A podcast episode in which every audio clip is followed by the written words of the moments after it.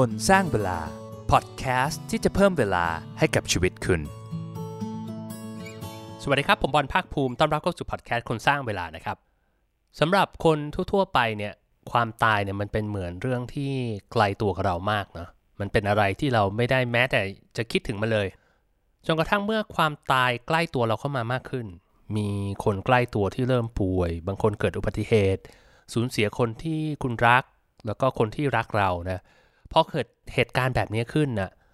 เรามักจะเหมือนกับตื่นจากผวัง แล้วก็ค้นพบว่าเฮ้ยจริง ๆ แล้วเนี่ยชีวิตเรามันเปราะบางมากน้อยแค่ไหน ตัวผมเองเนี่ยอายุเกือบจะ 40 แล้วนะครับ ก็มีโอกาสได้พบเจอประสบกับความสูญเสีย ทั้งที่คาดฝันแล้วก็ไม่คาดฝันอยู่หลายครั้งนะแล้วหลาย ๆ ครั้งเนี่ยผมก็จะค้นพบ wisdom หรือว่าหลักในการใช้ชีวิตบทเรียนบางอย่าง ที่ผมคิดว่ามันสามารถ ทำให้ผมได้ใช้ชีวิตได้ดีขึ้น ก็เลยอยากจะรวบรวมแล้วก็เอาประสบการณ์ตรงนี้มาแชร์ให้ฟัง หลายคนอาจจะสงสัยว่าเฮ้ย ความตายมันเกี่ยวยังไงกับคนสร้างเวลา เกี่ยวยังไงกับการบริหารเวลานะครับ ผมอยากจะบอกว่ามันเกี่ยวกันเยอะมาก ความตายเนี่ยมันจะทำให้เรารู้ถึงคุณค่าของเวลา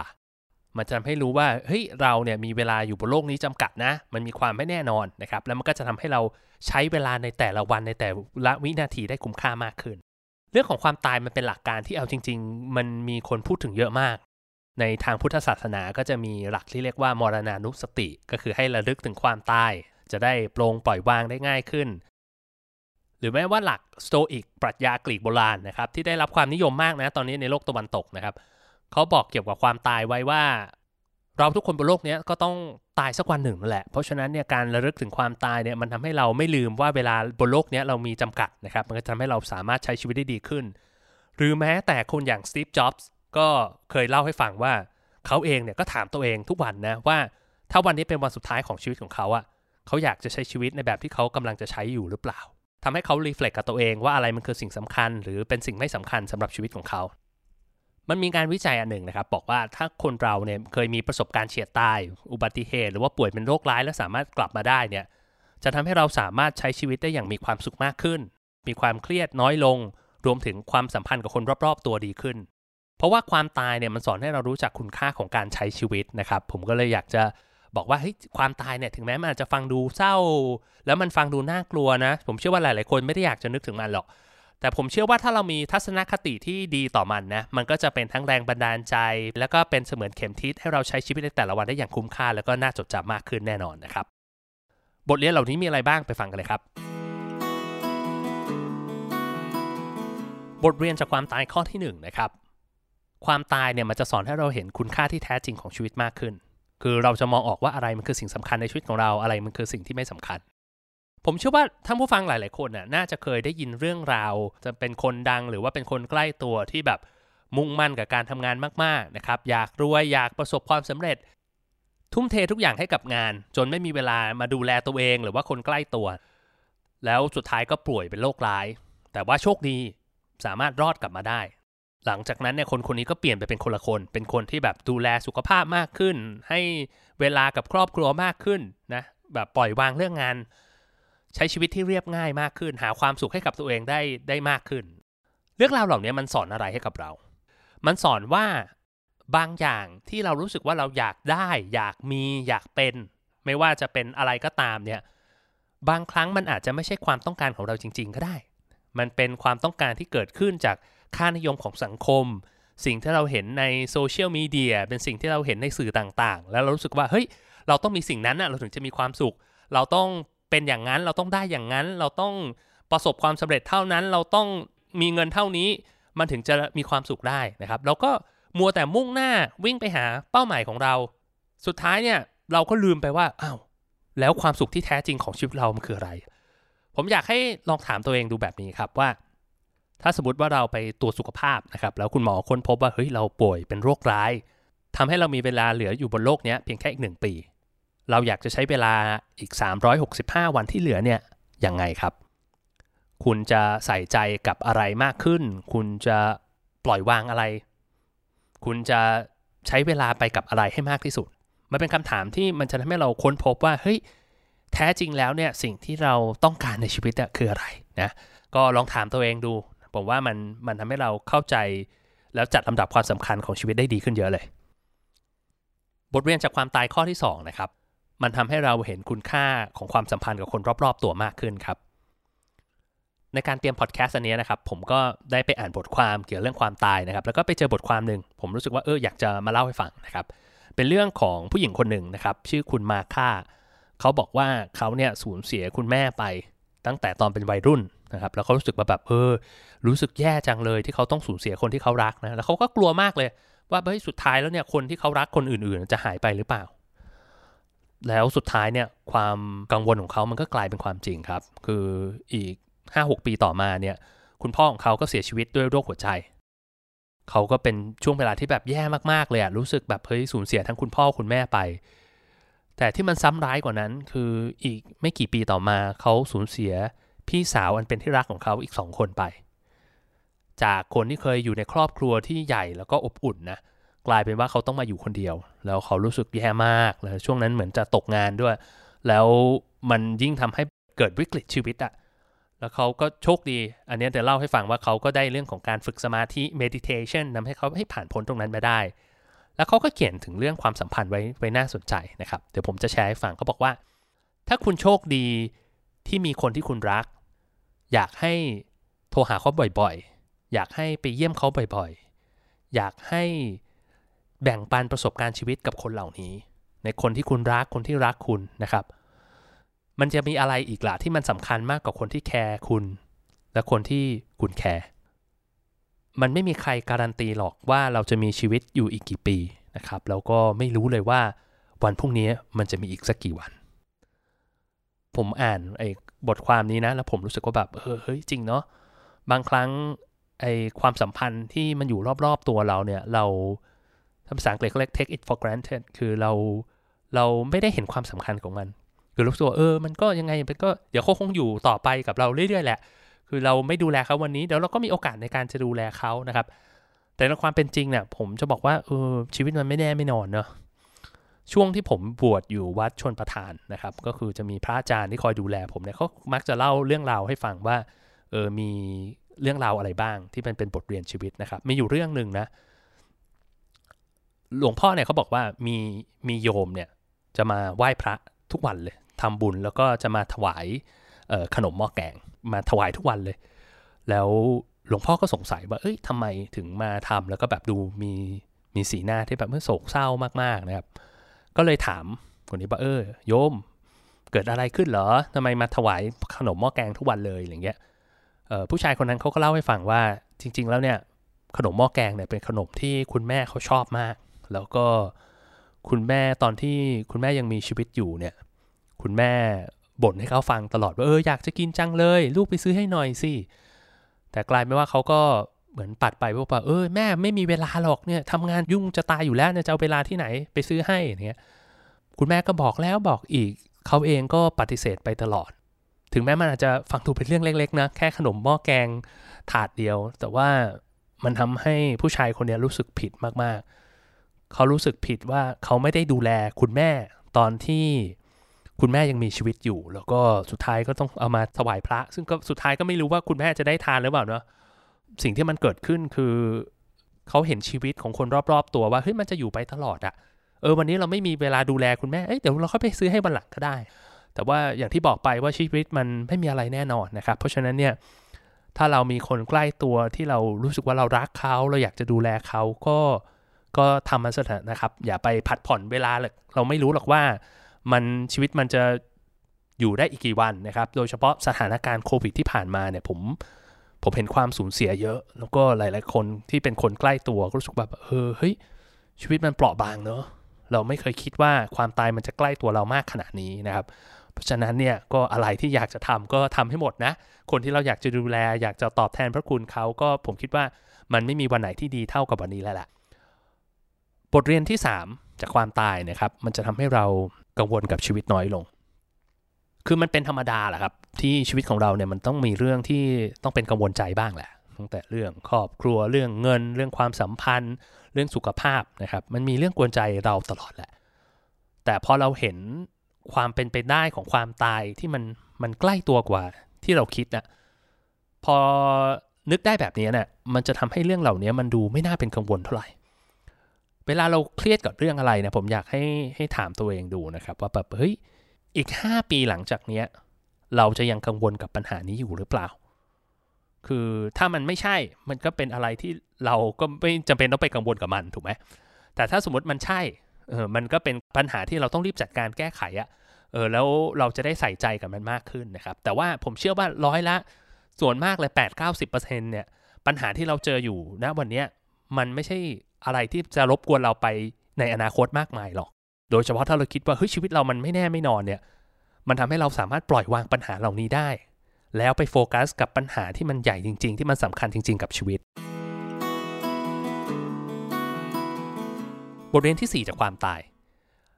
ความตายจะช่วยให้เราใช้ชีวิตในแต่ละวันได้คุ้มค่ามากยิ่งขึ้น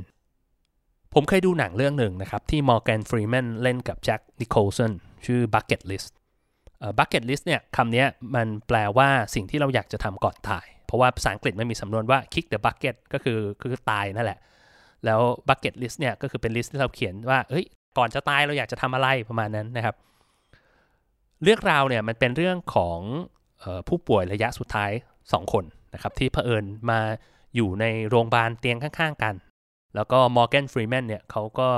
เผอิญว่ามี list อันเนี้ย ที่เขาเขียนไว้ตั้งแต่ตอนอยู่มหาลัยปีหนึ่งอาจารย์ให้บอกว่าเออให้ลองเขียนดูซิว่าก่อนตายเราอยากจะทำอะไร มันก็เป็น list ที่แบบเออเป็นก็ฝันแบบเด็กๆเนาะเช่นแบบอยากจะเป็นประธานาธิบดี ผิวดำคนแรก อยากจะมีเงินร้อยล้านเหรียญหรืออะไรประมาณนี้นะครับแต่ว่าสุดท้ายแล้วเนี่ยมันก็สร้างแรงบันดาลใจให้กับทั้งสองคน ในการที่จะแบบคำลิสต์ขึ้นมาใหม่ แล้วก็เดินทางไปรอบโลกเพื่อจะทำมัน เช่นแบบว่าไปเทือกเขาหิมาลัย ไปดูพีระมิด ไปสกายดิฟกระโดดลงจากเครื่องบินไปทำอะไรที่แบบหลาย ๆ อย่างที่เขาอยากจะทำแต่ไม่มีโอกาสได้ทำนะครับ ก็เป็นเรื่องราวที่ผมคิดว่ามันน่าสนใจดี ลองคิดดูนะครับ ถ้าเราเป็นผู้ป่วยทั้งสองคนเนาะมันยังมีอะไรอีกไหมที่เรายังเสียดายที่ไม่ได้ทำเรามีเวลาเหลืออยู่อีกปีหนึ่งเออมันมันมีอะไรอีกไหมที่เรายังเสียดายที่ไม่ได้ไม่ได้ใช้ชีวิตในแบบนั้นอะ่ะ อะไรมันคือสิ่งที่เราอยากจะทำแต่ไม่ได้เริ่มลงมือทำสักทีหนึ่งนะครับ ผมเองก็มีหลายอย่างนะ พอกลับไปดูหนังเรื่องนี้นะครับ เพราะว่าตอนทำรีเสิร์ชพอดแคสต์อันเนี้ย ผมก็รู้สึกว่าแบบเฮ้ยเรามักจะลืมไปอะว่าไอสิ่งที่มันเกิดขึ้นกับคนสองคนในหนังเรื่องนี้มันเกิดขึ้นกับใครก็ได้ มันเกิดขึ้นเมื่อไหร่ก็ได้ เพราะฉะนั้นนะถามตัวเองบ่อย ๆ นะครับ ว่าเฮ้ยก่อนตายยังมีอะไรอีกไหมที่เรายังเสียดายที่ยังไม่ได้ทำ มาถึงบทเรียนจากความตายข้อที่ 5 นะครับ ความตายจะทำให้เรามีความสุขได้ง่ายขึ้น คือต้องเล่าก่อนว่าส่วนตัวแล้วเนี่ยผมเป็นคนที่ชอบวางแผน ชอบตั้งเป้าหมาย มีเป้าหมาย 3 เดือน เป้าหมาย 3 ปี จนถึงเป้าหมาย 30 ปี เราวางแผนไว้ว่าเฮ้ยเราอยากจะมีเงินเท่าไหร่ เราอยากจะทำอาชีพอะไร เราอยากจะประสบความสำเร็จแค่ไหนนะครับ ซึ่งผมเชื่อว่าหลาย ๆ คนคงคงมีอารมณ์คล้าย ๆ กับผมเนาะคือเราตั้งข้อแม้ของความสุขให้กับชีวิตอะ เช่นว่าเราต้องมีบ้านหลังใหญ่ เราต้องขับซุปเปอร์คาร์เราต้องมีเงินสดเท่านั้นเท่านี้ มีพอร์ตเท่านั้นเท่านี้ เราต้องหุ่นดี เราต้องมีซิกแพคเราต้องแต่งงานมีครอบครัวที่อบอุ่น มีความสุข เราถึงจะมีความสุขได้ ซึ่งในความเป็นจริงอะมันเป็นไปไม่ได้หรอกที่เราจะมีทุกอย่าง ถึงแม้ว่ามันเป็นไปได้ก็จริง แต่ทุกอย่างมันต้องใช้เวลา คือถ้าเราตั้งข้อแม้ให้กับความสุขของตัวเองเนี่ย แปลว่ากว่าจะไปถึงจุดนั้นน่ะ เราก็จะต้อง suffer ตลอดเวลาถูกไหมความตายเนี่ยมันสอนว่าการที่เราเอาความสุขของเราเนี่ยไปขึ้นอยู่กับไอ้เป้าหมายต่างๆ เหล่านั้นเนี่ยมันไม่ค่อยฉลาดสักเท่าไหร่นักนะครับ เพราะว่าเราไม่รู้เลยว่าเราจะไปถึงเป้าหมายนั้นไหมแล้วถึงเราถึงเราก็ไม่รู้ว่ามันจะไปถึงเมื่อไหร่ เพราะฉะนั้นเนี่ยผมคิดว่าเราต้องเรียนรู้ครับว่าความสุขที่แท้จริงเนี่ยมันไม่ได้อยู่ที่เป้าหมาย แต่ว่าอยู่ที่การเดินทางไปถึงเป้าหมายเหล่านั้นต่างหากนะครับ บทเรียนจากความตายข้อสุดท้ายข้อที่ 6 ครับ ความตายสอนให้เราเข้าใจถึงความไม่แน่นอนของชีวิตนะครับ มันสอนให้เราปล่อยวางกับสิ่งต่างๆ ในชีวิตได้ แล้วก็ทำให้เราอยู่กับปัจจุบันได้ดีขึ้น สิ่งเหล่านี้อาจจะฟังดูเป็นเรื่องเล็ก ๆนะครับ แต่ว่ามันยิ่งใหญ่มหาศาล เพราะว่าปัจจุบันขณะเนี่ยถึงแม้ว่ามันอาจจะเป็นแค่ช่วงเวลาแป๊บเดียว แต่ว่าถ้ามันสะสมไปนานๆ มันก็คือ วันมันก็คืออาทิตย์ มันก็คือเดือนคือปีคือ 10 ปีคือทั้งชีวิตของเรานั่นแหละ เราไม่สามารถที่จะเปลี่ยนแปลงอะไรได้ในอดีต เราไม่สามารถจะไปกะเกณฑ์อะไรในอนาคตได้ สิ่งที่เราทำได้ดีที่สุดก็คือปัจจุบัน บางครั้งเนี่ยการที่เรามัวแต่กังวล มัวแต่คิดโน่นคิดนี่ไปอยู่กับอดีตไปอยู่กับอนาคตเนี่ยเราลืมไปที่จะ appreciate เราลืมไปที่จะมีความสุขอยู่กับสิ่งที่อยู่ตรงหน้าเรา บางครั้งเนี่ยเวลาเราเดินอยู่แล้วเราลืมที่จะหยุดมองแม้แต่ท้องฟ้าสวยๆ มองคนเดินไปมา เราอ่านหนังสือที่เราชอบ โทรหาเพื่อนที่เราสนิทด้วยที่เรารัก มันเป็นอะไรที่เราอาจจะมักมองข้ามไป อย่างเวลาที่เราจิบกาแฟสักแก้วหนึ่งนะครับ เมื่อไหร่มันคือครั้งสุดท้ายที่คุณรู้สึกถึงรสชาติถึงสัมผัสของมัน แบบได้ดมกลิ่นได้สัมผัสรสชาติมันจริง ๆ หรือเราแค่ รีบกินเพื่อที่จะไปทำอย่างอื่นต่อ เรามัวแต่ยุ่งกับชีวิตมากเกินไป จนเราลืมไอ้สิ่งสำคัญเล็กน้อยเหล่านี้หรือบางทีเราอยู่กับคนรอบๆตัวเรานะครับผมเองก็เป็นบ่อยนะบางทีแบบเล่นอยู่กับลูก แต่ว่าก็เอามือถือขึ้นมาดูห่วงเรื่องงานห่วงเรื่องหุ้นห่วงเรื่องโน้นเรื่องนี้ หรือว่าบางทีก็ดู YouTube ไร้สาระไป จนทำให้เราไม่ได้อยู่กับปัจจุบันนะบางทีเราไม่ได้มองหน้าเขาเราบางทีเราไม่ได้คอนเนคกับเขาแล้ว